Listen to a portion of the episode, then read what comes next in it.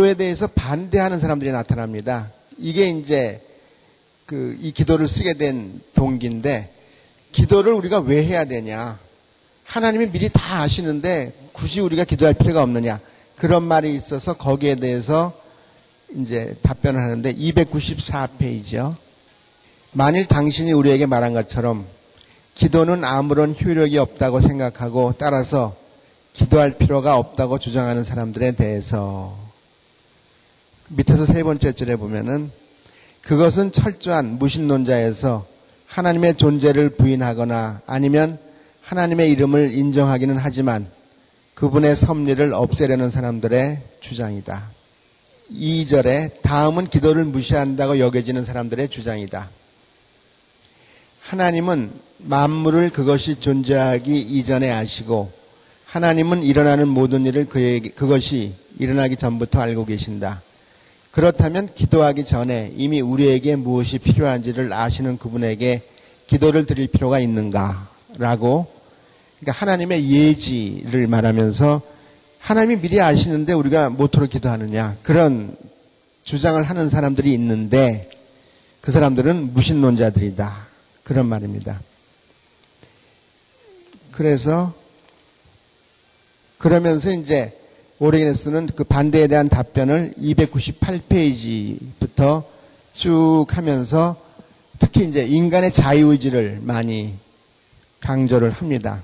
6장 1절부터 하는데 299페이지에 어, 3절, 3절의 네 번째 줄에 보시면은 하나님께서 자유의지의 각각의 행동에 대해서 아신 것에 따라 모든 것을 미리 계획하셨기 때문에 하나님의 섭리에 의해 일어나게 되는 것과 미래 사건의 열차에서 일어나게 되는 것은 자유의지의 각각의 움직임의 결과에서 비롯되는 것이다. 그러니까 하나님의 섭리 안에서 인간의 자유의지에 의해서 일어나는 것이다 이거죠.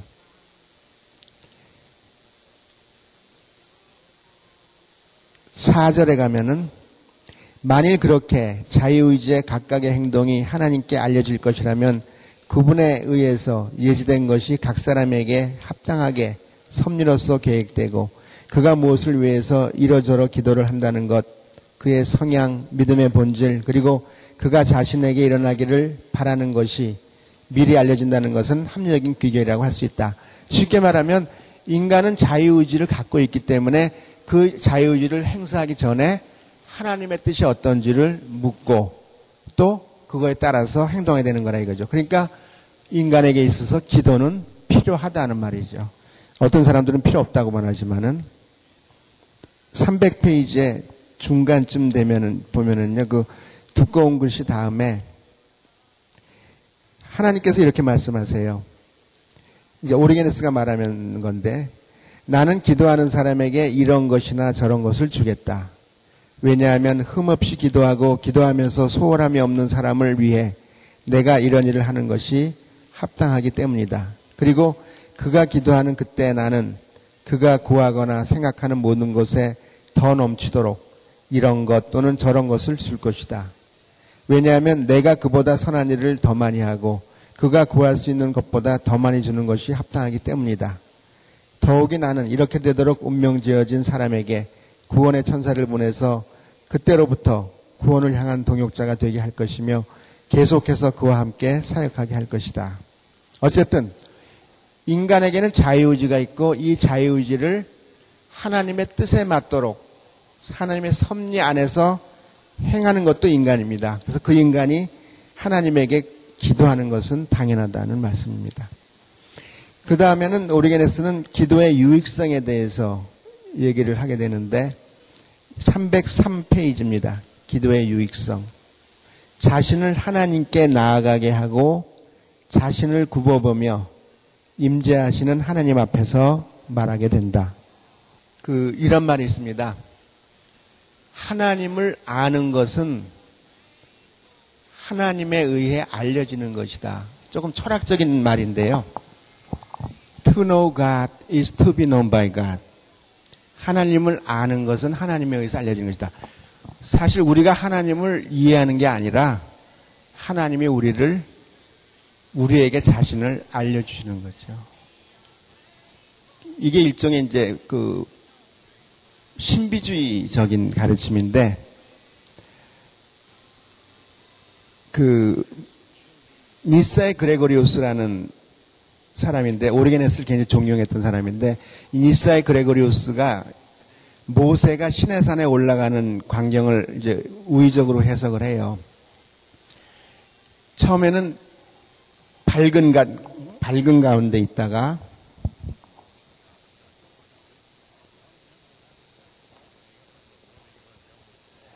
구름 안으로 들어가죠. 그러다가 완전히 어둠 속에 갇히게 됩니다. 그러니까는 인간이 하나님에게로 나아가는 것은 밝은 데서 구름을 지나서 완전히 어둠 속에 그러니까는 인간이 하나님을 알려고 추구하지만 결국에는 하나님을 알 수가 없습니다. 그래서 어둠 속에 갇혀서 소위 막바지에 이뤘을 때 자신의 모든 것을 버리고 하나님께 의존하게 되고 그럴 때 하나님께서는 자신을 은혜로서 드러내시고 알려주신다. 그러니까 우리가 하나님을 아는 게 아니라 하나님이 우리를 알아주시는 것 그런 말입니다. 그래서 그리고 또 하나 어, 말이 있는데 to know is to love, to love is to unite.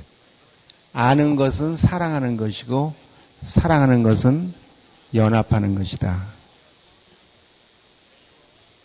거꾸로 말하면요.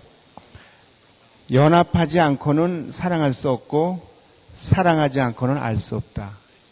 그러니까 안다는 것은 단순한 지식이 아니라 사랑을 통한 연합이다. 이런 이런 말이죠.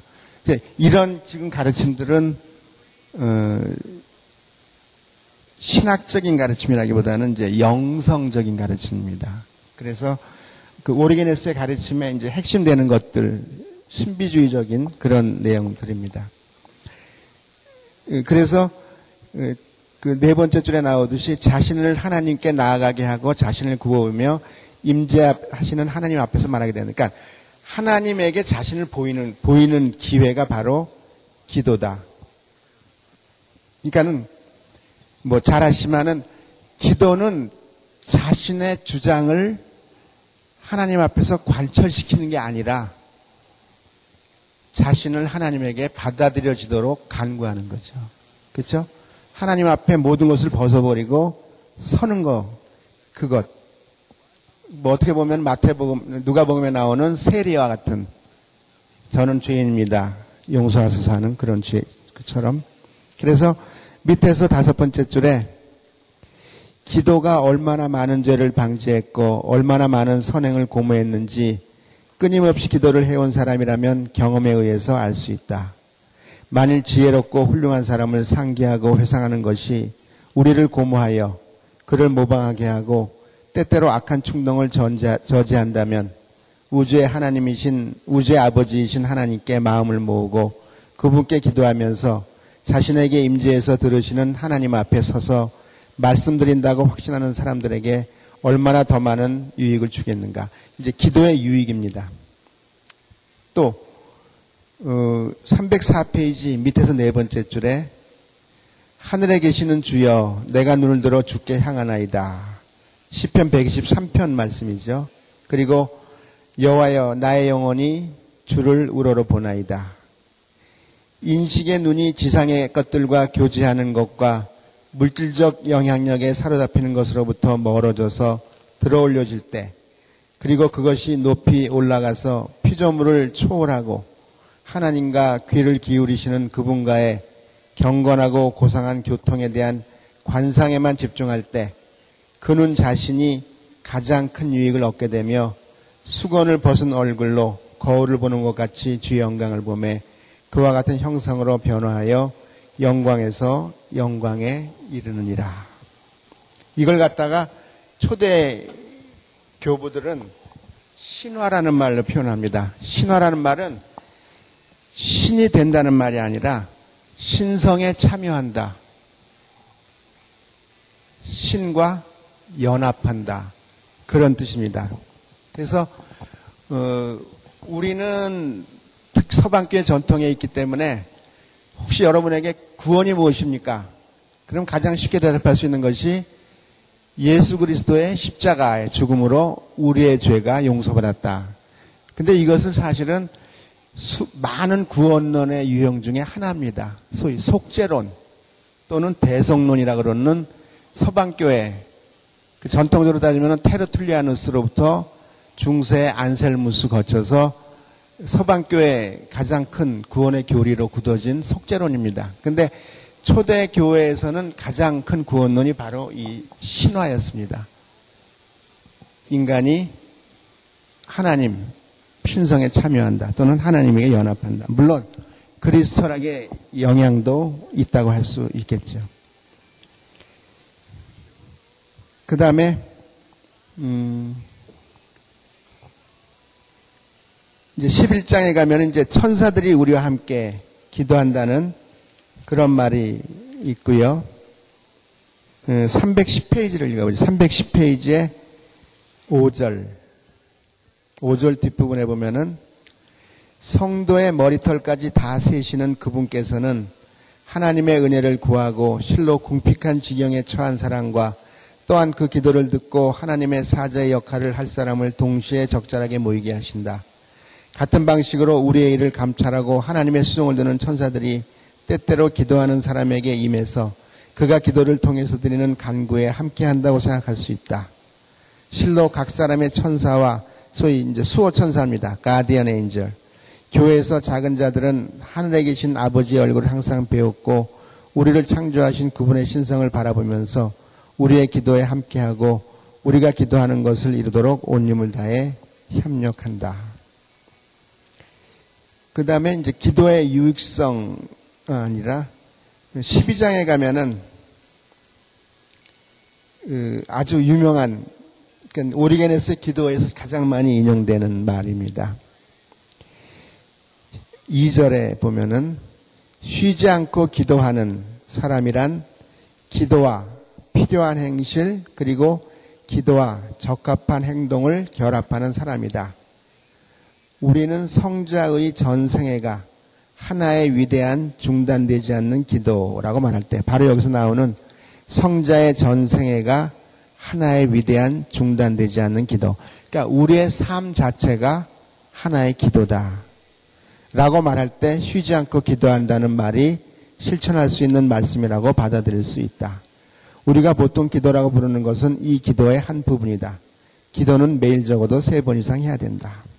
그래서 사실 기대는, 기도는 넓은 의미에서 우리의 삶 자체가 기도가 돼야 된다. 참 좋은 말이라고 생각이 됩니다.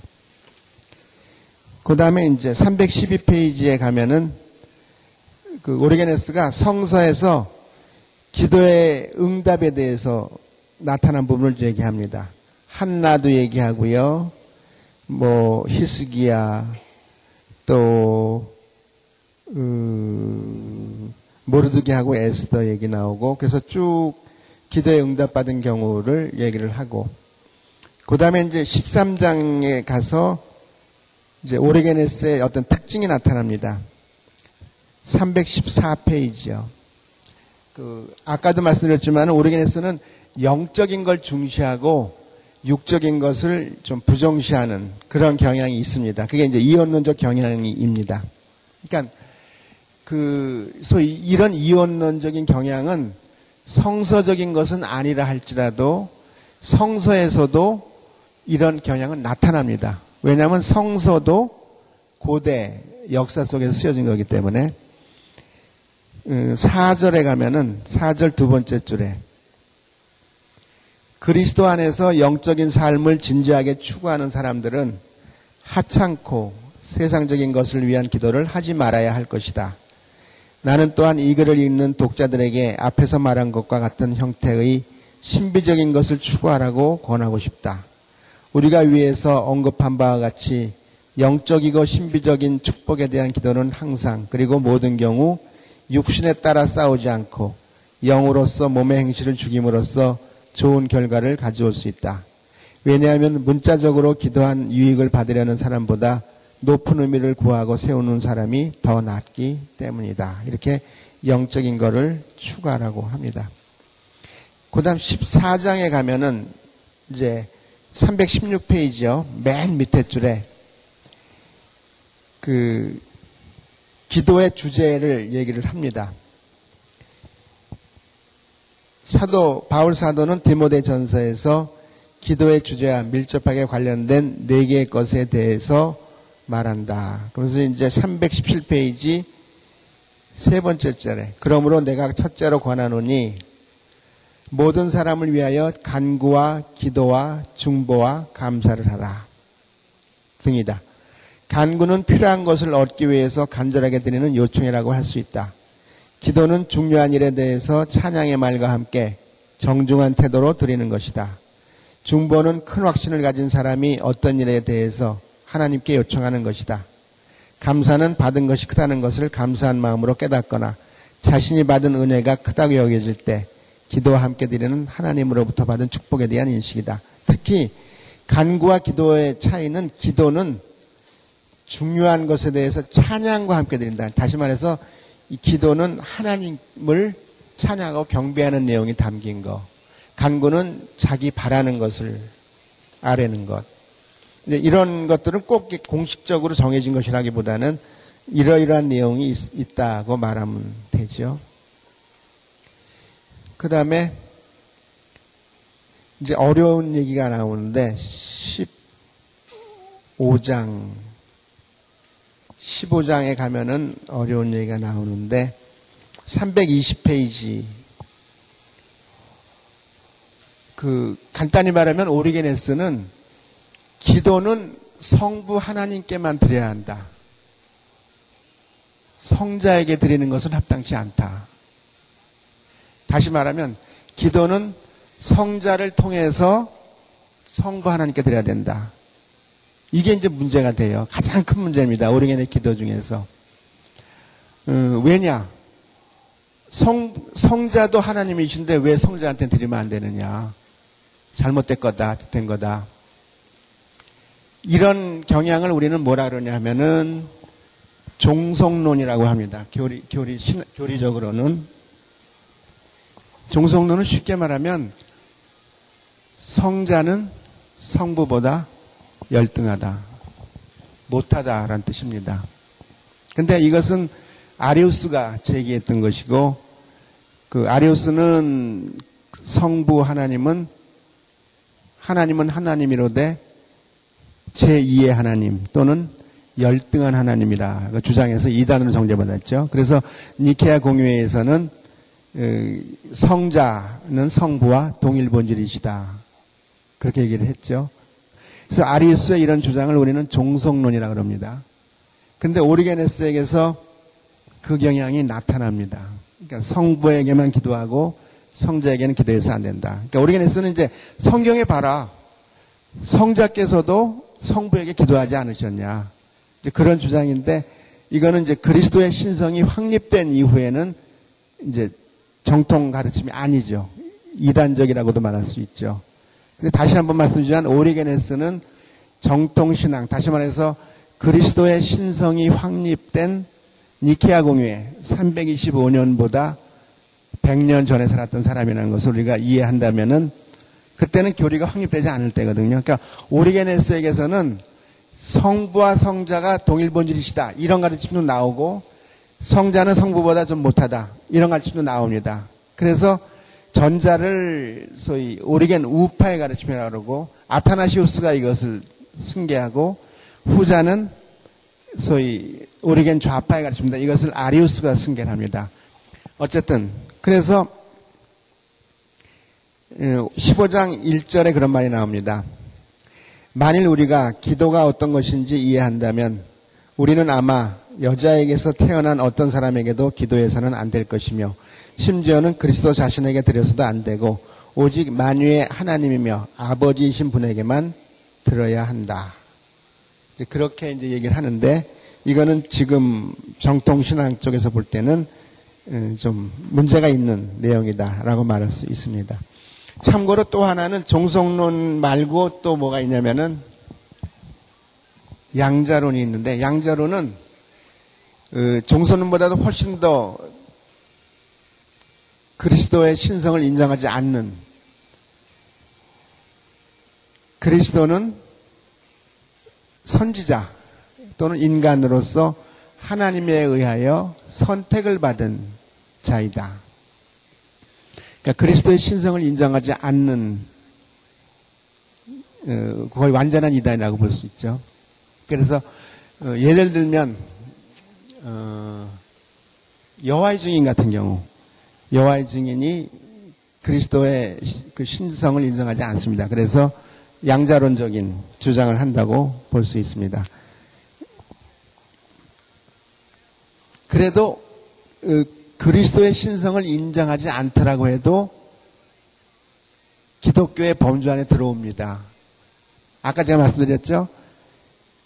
예수를 그리스도, 구세주라고 인정하면은 그건 다 그리스도인하고 말할 수 있고, 단, 그런데 그리스도의 신성을 인정하지 않는다면 그것은 이단이죠. 그러니까 기독교 이단이죠. 기독교 안에 있는 이단. 그 다음에 16장에 가서 16장 2절이요. 323페이지. 그러므로 하나님께 땅의 것과 작은 것을 구하는 사람은 하늘의 것과 큰 것을 구하라는 하나님의 명령을 따르지 않는 것이다. 성경에 나오는 이제 하늘의 것을 구하라, 또 큰 것을 구하라. 그러면 작은 것은 저절로 주어질 것이다. 여기서 오리게네스는 하늘의 것, 큰 것을 영적인 것으로 이해를 합니다. 맨 밑에 줄에 보면 은 323페이지 우리는 큰 하늘의 영적 은사에 자연스럽게 따라오는 것이 물질적인 것이며 그것은 각 성도에게 유익하게 하려고 믿음의 분수대로 또는 주시는 분의 뜻대로 주어지는 것이라고 말할 것이다. 325페이지요. 위에서 한 열 번째 줄에 만일 영적인 것이 우리에게 임하고 우리가 진정으로 선한 것을 완전하게 소유한 상태에서 하나님에 의해서 깨우쳐진다면 우리는 그림자에 불과한 하찮은 것에 대해서 말을 낭비하지 않을 것이다. 왜냐하면 모든 물질적이고 육체적인 것은 어떤 종류의 것이라 할지라도 실체가 없고 희미한 그림자의 가치를 지니고 있으며 뭐 완전히 이거는 플라톤의 이혼론을 보는 것 같습니다. 우주의 하나님의 거, 하나님의 구원의 거룩한 은사와 결코 비교될 수 없기 때문이다.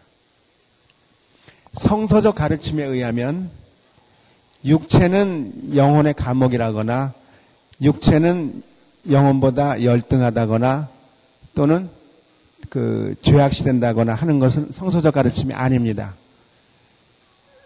영혼과 육체는 똑같이 하나님에 의해서 창조된 것이고 육체는 영혼의 훈련장 또는 교육장이라고 말할 수 있어도 육체 감옥은 아닙니다. 성서적 가르침입니다.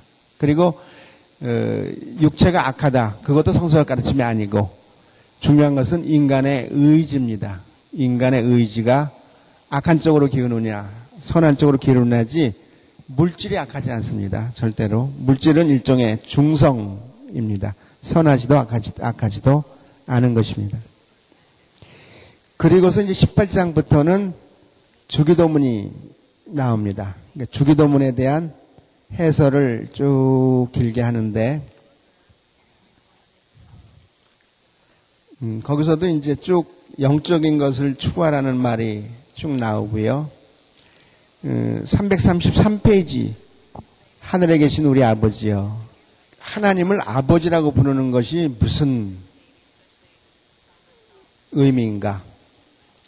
이제 오리게네스는 이제 하나님을 아버지라고 부르는 것은 이제 하나님의 어떤 전능하심, 영광, 권능을 나타내고 또는 더 중요한 것은 우리가 하나님의 자녀가 되었다는 것을 나타내는 것이다. 그 말을 합니다. 그래서 334페이지에 보면은 이제 바울을 인용합니다. 한 열 번째 줄 정도의 바울이 나오는데 너희는 다시 무서워하는 종의 영을 받지 아니하고 양자의 영을 받았으므로 우리가 아빠 아버지라고 부르짖느니라. 이 아빠라는 말은 참 묘하죠. 아람어죠. 아람어. 예수님이 사용하시던 말이 실제로 사용하던 말이 아람어인데 복음서에 보면은 아람어가 조금씩 나와요. 아바 또는 뭐 골고다도 아람어고 또는 바울 서신 중에서 마라나타 또 뭐 소녀 일어나라 달리다금 이런 것도 이제 아람어 예수님 실제로 사랑 그러니까 아랍어가 아니라 아람 아람어기입니다. 어, 근데 여기 요 아바가 바로 이제 어린 아이가 아버지를 친숙하게 부르는 말이 이 아바입니다. 근데 독특하게도 예수님께서는 하나님을 아바라고 부르십니다. 굉장히 독특한 점인데 그래서 그 사도번의 말씀대로 이러한 아바라고 우리도 부를 수 있게 되었다. 영접하는 자 곧 그의 이름을 믿는 자들에게는 하나님의 자녀가 되는 권세를 주셨다. 그래서 하나님을 아버지라고 부르는 것은 바로 우리가 하나님의 자녀가 되는 것을 나타낸다. 그럼 하나님을 왜 어머니라고 부를 수는 없을까요? 그게 이제 여성 신학자들의 질문입니다. 하나님은 영이신데 영이신 분은 보이지도 않고 육체도 없으신데 왜 굳이 아버지라고 부를까? 그래서 여성 신학자들은 하나님을 어머니라고도 부릅니다. 어쨌든 하나님을 아버지라고 부르는 것은 우리가 하나님을 친근하게 여기고 우리가 하나님의 자녀 됐다는 것을 말하는 것이다.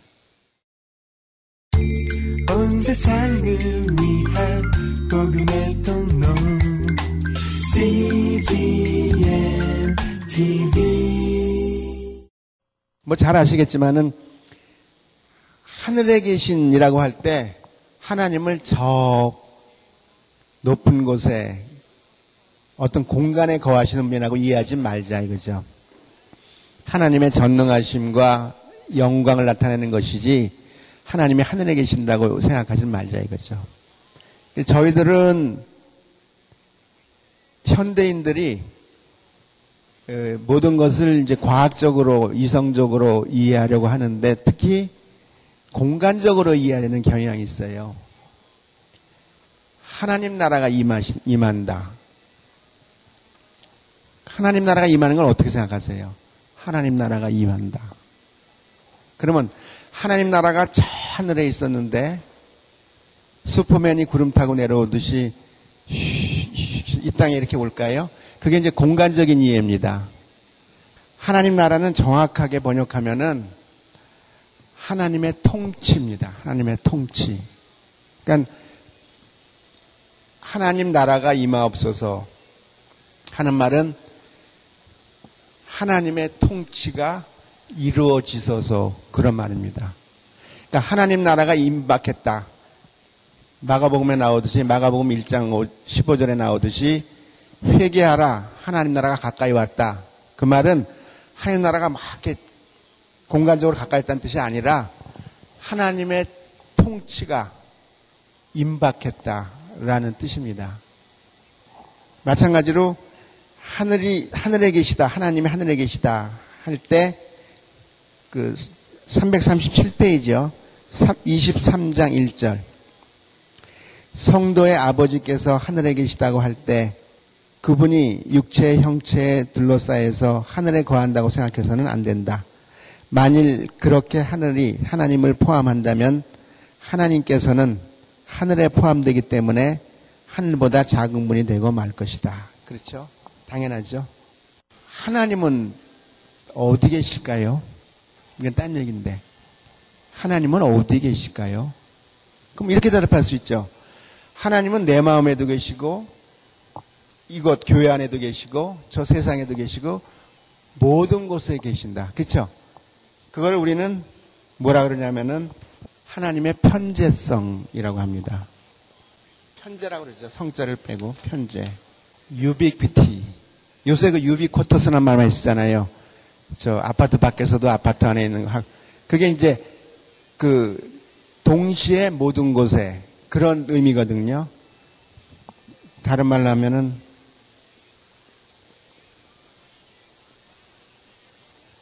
omnipresence. 동시에 모든 곳에. 그러면 그래서 시편에 보면은 시편 139편인가요? 내가 수월에 가도 거기에 자리를 펴고 계시고 어딜 가도 계시고 어딜 가도 계시고 하나님은 어디나 계시기 때문에 그럼 하나님이 어디나 계신다? 그 말은요 무슨 말하고 통하냐 하면은 범신론하고 통해요. 소위 범신론이란 말이 팬티즘인데 팬이란 말은 everything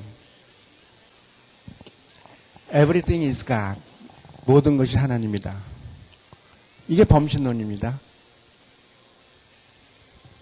그런데 어, 좀 곤란하죠. 하나님이 그러면 돌에도 계시고 그건 범신론이죠. 그럼 이렇게 이해하면 어떨까요? N이란 말을 붙이면 n은 in이란 말이거든요. 그래서 팬앤티즘 하면은 모든 것이 하나님 안에 있다. 그러니까 하나님이 여기 여기 저기 저기 계시는 수 있는 것은 바로 우리가 세상이 하나님 안에 있기 때문에 그래요. 그게 바로 사도 바울이 말한 만물에 충만하신 하나님이란 뜻이 바로 만물이 하나님 안에 있기 때문에 여길 가도 계시고 저기 가도 계시는 것은 계시는 것은 하나님 안에 있는데 뭐 그렇죠? 그래서 하나님이 우리를 감싸고 계신다. 소위 영어로 encompassing 또는 embracing이란 말이 있어요. 우리를 포용하고 계신다. 감싸고 계신다. 저는 그게 하나님의 존재에 대한 바른 이해 같아요. 하나님이 모든 곳에 계시단 말은 다시 말하면 모든 것이 하나님 안에 있다. 그 말이 저는 좋은 말 같은데 하여간 여기서 이제 하나님이 하늘에 계시단 말은 하나님의 어떤 장소에 국한되신 분이라는 뜻이 아니라 하나님의 영광을 말하는 것이다. 그 말을 이제 설명을 하고요. 그 다음에 이름이 거룩히 여김을 받으시오며, 그러니까 이제 341페이지에 나오는데, 343페이지 맨 위에를 보시면은 두 번째 줄에 시편은 함께 그의 이름을 높이세라고 말한다. 선지자는 우리에게 완전히 일치하는 같은 마음과 같은 생각으로 특별하신 하나님의 존재에 대한 참되고 높은 지식을 추구하라고 명하신다. 왜냐하면 이것이 함께 하나님의 이름을 높이는 것이기 때문이다. 사람이 신성으로부터 흘러나오는 것에 참여할 때 그는 하나님에 의해서 들어올려지고 대적자들을 정복하는 만큼 그가 참여하는 하나님의 권능을 높이며 대적자들은 그의 타락을 보며 의기양양해 할 수 없다. 그리고 이제 나라가 임하옵시며란 말이요. 이것도 이제 오리게네스 아까도 언급했지만은 오리게네스의 그 독특한 그 하나님 나라를 내면적 상태로 이해하는 거죠. 344페이지 나라가 임하시오며 만일 우리 주 구세주의 말씀대로 하나님 나라는 볼 수 있게 임하는 것이 아니요 또 여기 있다 저기 있다고도 못하느니 하나님 나라는 너희 안에 있느니라고 한다면 누가복음 17장 20절 이하 말씀이죠. 너희 안에 있다. 그 너희 안에 있다는 말이요. 사실 두 가지로 해석이 돼요. 하나는 내 안에. 거기서 you는 싱글이에요. 단수. 그리고 하나는 너희 가운데. 거기서 you는 복수, 플루럴, 복수인데 학자들은 지금 성수학자들은 이거는 너희 가운데라고 해석해야 된다라고 봐요. 하나님 나라는 너희 가운데 있다. 근데 오르게네스는 영혼, 내면의 상태 이걸 중시했기 때문에 이것을 위의 걸로 해석하는 거예요. 하나님 나라는 내 안에 있다. 그렇게 이해를 하는 거죠. 그래서 그걸 보통 우리가 이너 킹덤, 그 내면적 나라라고 이제 이해를 하는데, 그 하나님 나라가 임하기를 기도하는 사람은 하나님 나라가 자신 안에서 솟아나고 열매를 맺고 완성되기를 바라는 선한 동기로 기도하는 것이 분명하다. 왜냐하면 하나님을 왕으로 삼고 하나님의 영적 율법에 순종하는 모든 성도는 소위 잘 정돈된 도성 안에 있는 것처럼 하나님 안에 거하기 때문이다. 그래서 그 345페이지 두 번째 줄 뒷부분에 가로 안에 보면은 아주 분명하게 얘기를 합니다. 나는 하나님 나라란 이성이 축복받은 상태요. 지혜로운 생각이 정돈된 상태라고 생각한다. 그리스도의 왕국이란 듣는 사람들의 구원을 위해 전파되는 말씀의 의, 말씀과 의의 행함, 그리고 성취되는 다른 덕들을 의미한다. 왜냐하면 하나님의 아들은 말씀이여 의이기 때문이다. 그렇게 오리게네스는 이해를 합니다.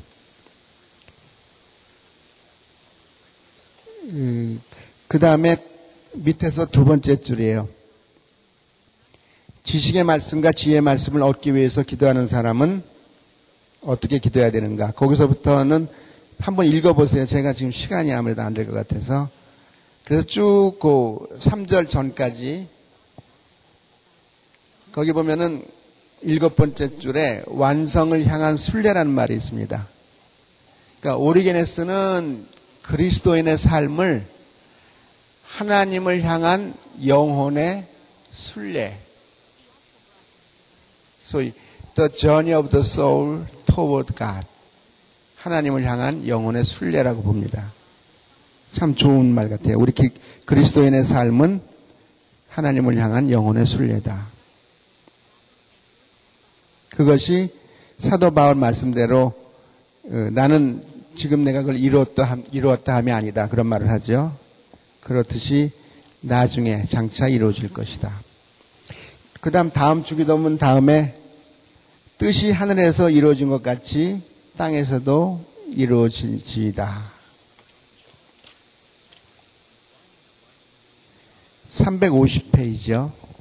하나님의 뜻이 하늘에서 이루어진 것 같이 이루어지다라고 기도해야 한다고 우리 구세주께서 말씀하실 때 아마 땅에 거처에 있는 사람들이 하늘 거처에 있는 사람들과 같아지게 해달라고 기도하라는 것은 아닐 것이다. 그러나 기도하라는 구세주의 명령은 땅에 있는 모든 것들, 말하자면 땅의 것들과 어울리는 열등한 것들이 하늘의 시민권이 있는 더 나은 것들, 즉 하늘이 되는 모든 것들과 같아져야 된다는 바람에서 비롯된 것이다. 죄를 범하는 자는 그가 누구이든지 땅이며 회개하지 않는다면 그의 부류 땅에게로 돌아가게 될 것이다. 그러나 하나님의 뜻을 행하는 자와 구원의 영적 율법에 순종하는 사람은 하늘이다. 그러므로 만일 우리가 죄 때문에 아직 땅에 있다면 하나님의 뜻이 우리 이전에 하늘이 되었거나 하늘이, 되어, 하늘이었던 이들에게 그랬던 것처럼 우리에게도 손을 내밀어서 바르게 고쳐달라고 기도하자. 이렇게 해서 하늘이 되자. 그것은 이제 죄 없는 의로운 사람을 말한다. 그렇게 우의적 해석이 계속 나오죠. 그 다음에 이제 오늘 우리에게 일용할 양식을 주옵시고 여기서도 굉장히 독특한 해석을 하는데요. 음, 오리게네스는 여기서 그 양식을 물질적 양식으로 보지 않습니다. 바로 영혼에게 주어지는 말씀과 지혜와 진리라고 이해를 합니다. 그러면서 요한복음에 나오는 생명의 떡을 많이 인용을 합니다. 음, 그 모양, 그게 어디 나오냐면은, 예. 353페이지 두 번째 줄부터 그리고 예수께서 말씀하신다. 내 아버지께서 너희에게 하늘로부터 참떡을 주시나니 하나님의 떡은 하늘에서 내려 세상에 생명을 주는 것이니라. 참떡이란 하나님의 형상을 따라 만들어진 참 사람을 먹이는 것이며 그것을 먹는 사람은 또한 창조주의 모양대로 된다. 창조주의 모양대로 된다. 이게 이제 하나님과 연합한다는 말이죠. 영혼을 말씀보다 더 잘 먹이는 것이 무엇이며 받아들일 여지를 만든 마음에 하나님의 지혜보다 더 소중한 것이 무엇인가? 이성적인 영혼에게 진리보다 더 합당한 것이 무엇인가? 다시 말해서 예수께서 말씀하신 양, 양식이란 말씀, 지혜, 진리 다라고 오리게네스는 말합니다. 그래서 357페이지 밑에서 여섯 번째에 보면은 끝부분에 일용할 양식은 이성적 본성에 가장 잘 어울리고 그 실체와 같아지는 것이다. 그것을 먹는 사람은 영혼의 강건함과 활력과 능력을 얻고 그것이 지니고 있는 불멸성의 몫을 나누어 받게 된다. 그 여기서 이제 오리게네스가 일용할 이란 말이 그리오스, 그리스어로는 에피우시오스란 말입니다. 근데 에피우시오스라는 말이 말을 이제 오레겐에서는 우시아란 말하고 관련시킵니다. 이 우시아란 말은 본질이란 말인데 그래서 그 본질과 같아지는 것 또는 실체와 같아지게 하는 것이 바로 일용할이라는 뜻이다. 이건 상당히 우의적인 어떻게 말하면 굉장히 엉뚱한 선을 넘어갔어요. 사실은 일용할이란 말을 그 우시아란 말과 연결시켜서 실체와 같아지게 하는 것 다시 말해서 신성에 참여하게 하는 것이라고 이제 해석하는데 이건 이제 비약도 상당한 비약입니다. 오레겐에서 다운. 그 다음에 우리 죄를 사하여 주옵시고 364페이지 보면은 오레겐에서는 우리는 항상 빚진 자다. 어, 우리 이웃에게나 형제에게나 우리 사회에게나 또는 나 자신에게도 빚진 자다. 예를 들어서 364페이지 밑에서 두 번째 줄. 그리고 무엇보다도 우리는 하나님께서 만드신 바요 지으심을 받은 물건으로서 모든 다른 것을 능가하기 때문에 하나님을 향해 어떤 태도를 갖춰야 하며 온 마음을 다하고 온 힘을 다하고 온 뜻을 다하여 하나님을 사랑할 빚을 지니고 있다. 만일 우리가 이런 것을 바르게 행하지 않는다면 우리는 주님에게 죄를 범하면서 하나님께 빚진 자로 남게 된다. 그러니까 바르게 행하지 않을 때 우리는 빚진 자가 된다. 그래서 그 366페이지 보면은 5절 바로 앞에 어쨌든 우리 인생에서 밤이나 낮이나 한시라도 빚을 지지 않는 때가 없다 고 말합니다. 그리고 우리를 시험에 들지 말게 하옵시고 그 오리게네스는 우리는 인생에 이 땅에 사는 인생 자체가 시험이다. 그렇죠? 그래서 우리가 시험에 들지 말게 들게 하지 마시다고 기도하는 것이 좀 이상하다 이거죠. 우리가 사는 것 자체가 시험인데 어떻게 시험에 들지 말게 해달라 그러냐. 그래서 그 말을 오래겐에서 어떻게 이해하냐면은 그 말씀은 우리가 시험을 받되 시험에 지지 말게 해달라고 기도하는 거다. 그게 시험에 지지 않게 해달라. 그 말씀을 합니다. 그래서 그 말이 그러므로 이 땅에 사는 인생의 모든 것이 시험인데 그 밑에 가서 따라서 시험에서 벗어나게 해달라고 기도하자. 그러나 그것은 시험을 당하지 않는다는 의미에서가 아니라 우리가 시험을 당할 때 지지 않는다는 의미에서다. 그래서 시험을 당하지 않게 해달라. 그 뜻이 아니라 시험을 당하되 지지 않게 해달라 라고 기도하는 것이다. 네. 382페이지 19절. 그러므로 우리는 시험이 계속해서 몰려올 때 눈앞에 다가온 것에 대해서 굳건하게 버텨야 하며 일어날 수 있는 어떤 일에도 대비를 해야 한다. 그래서 그 시험이 어떤 것이든지 대비하지 못했다는 것이 드러나지 않아야 하며 매우 신중하게 우리 자신을 단련했다는 것이 나타나게 해야 한다. 비록 우리가 온 힘을 다해 했을지라도 인간의 약함으로 인해 부족한 것이 있는데 그것은 하나님이 채우실 것이다. 상당히 신앙적이죠. 하나님은 그를 사랑하는 자에게 모든 것이 합력하여 선을 이루게 하시며 그의 틀림없는 예지로 그들이 어떻게 될지 미리 알고 계신다. 다음 악한 자에게서 구하옵소서. 음, 마찬가지로 이것도 그러니까 악한 자에게서 구합소란 말은 악한 자, 대적자들이 우리를 공격하지 않도록 해달라는 것이 아니라 어떤 상황에서도 용감하게 맞서서 이길 수 있게 해달라는 그런 말입니다. 그래서 30장 1절 음, 다섯 번째 줄에 하나님께서 우리를 악한 자에게서 구하는 것은 우리와 겨루는 대적자가 어떤 방법으로나 또는 그의 뜻을 따르는 수화를 시켜서 우리를 공격하지 않는 때가 아니라 우리가 어떤 상황에서든지 굳건하게 서서 용감하게 이기는 때다. 그래서 우리는 이 말씀을 이해한다. 의인은 고난이 많으나 주께서 그의 모든 고난에서 건지시는도다. 왜냐하면 하나님께서는 더 이상 고난이 없는 곳에서가 아니라 고난을 당해도 하나님의 도우심으로 꺾이지 않을 때 우리를 고난에서 건지신다.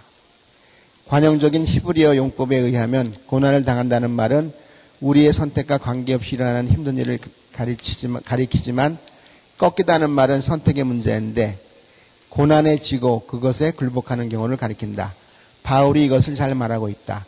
사방으로 고난을 당해도 꺾이지 않노라. 예, 그래서 384페이지에 가면은 3절 네 번째 줄에 시험을 받을 때 죽음을 당하지 않게 해달라고 강구하자. 악한 자의 불화살로 공격을 받을 때 불에 타지 않게 해달라고 강구하자. 열두 선지자들 중 하나에 의하면 마음이 화덕 같은 자는 모두 불에 타게 된다. 그러나 믿음의 방패를 가지고 모든 불화살, 즉 악한 자가 쏜 그것을 소멸하는 사람은 불에 타지 않는다. 자신 안에 영생하도록 솟아나는 생수의 강을 지니 가지고 있는 사람은 악한 자의 화살이 이기도록 허락하지 않고 영감을 받은 구원의 생각에 홍수로 쉽게 그것을 무력하게 만든다. 참 좋은 말이죠. 이렇게 해서 주기도문에 대한 논의가 끝나고 다음에 이제 부록이 나옵니다.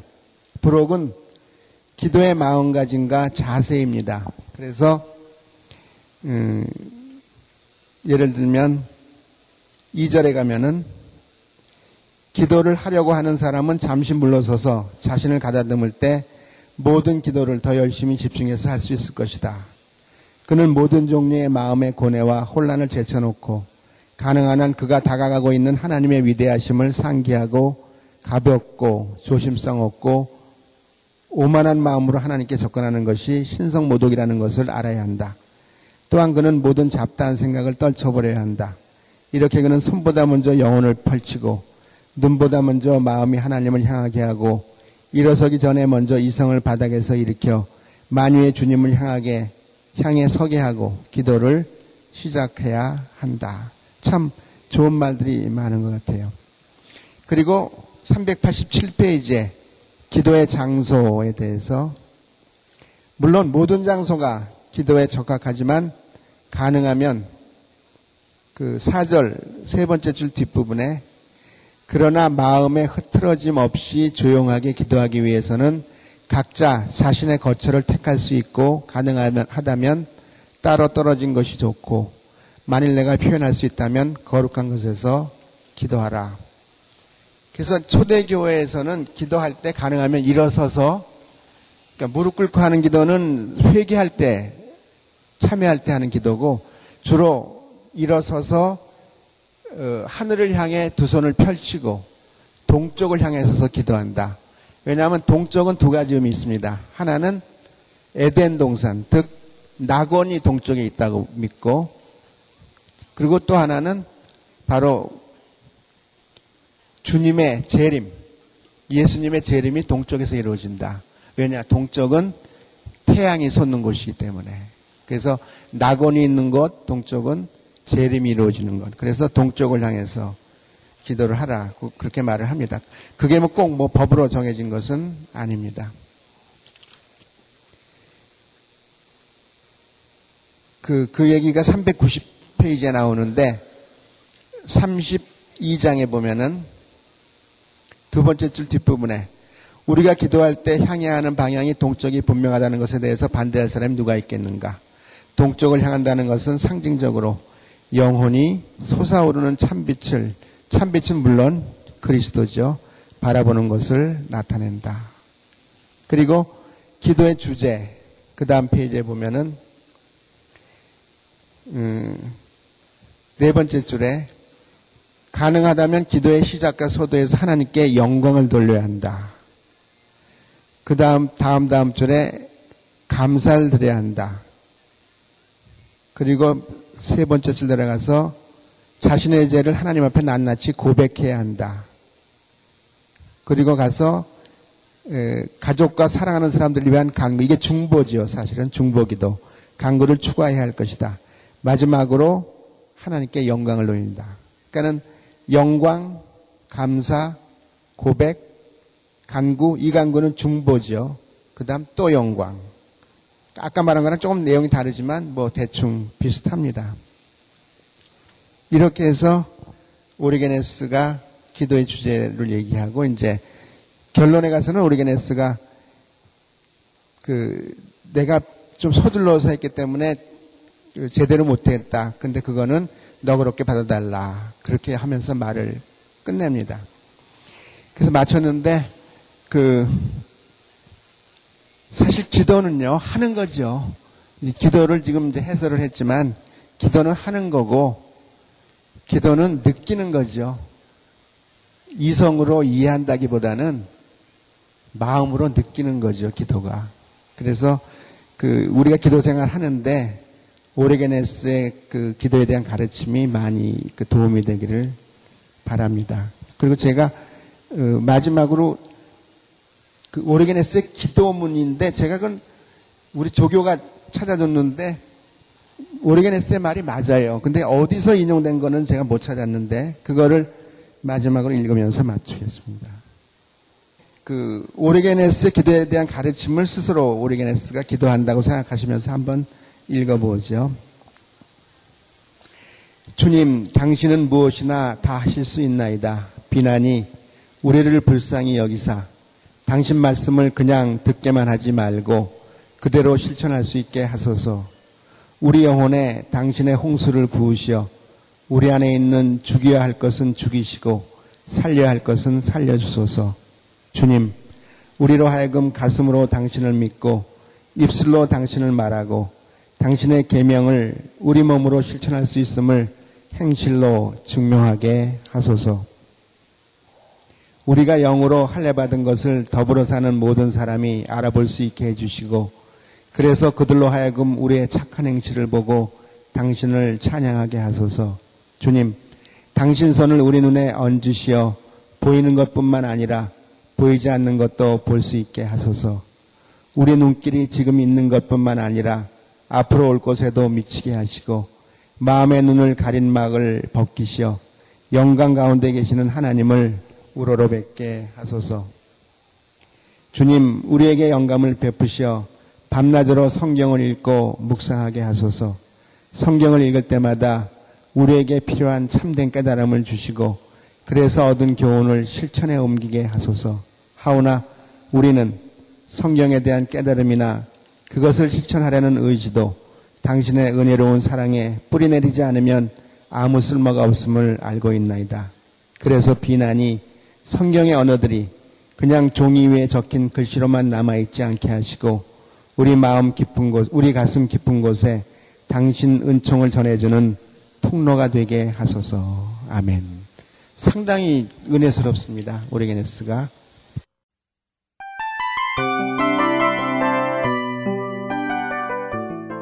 이 프로그램은 청취자 여러분의 소중한 후원으로 제작됩니다.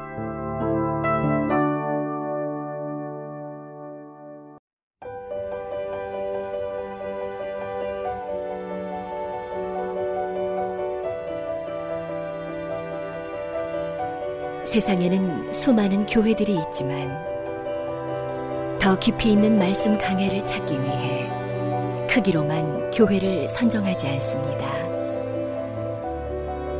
보다 좋은 영적 콘텐츠를 더 많이 나누기 위해 방송비를 받지 않습니다.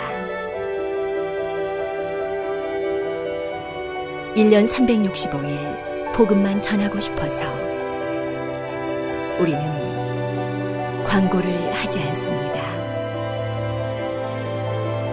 온누리의 복음을 땅끝까지 CGN TV와 함께 땅끝 성교사가 되주세요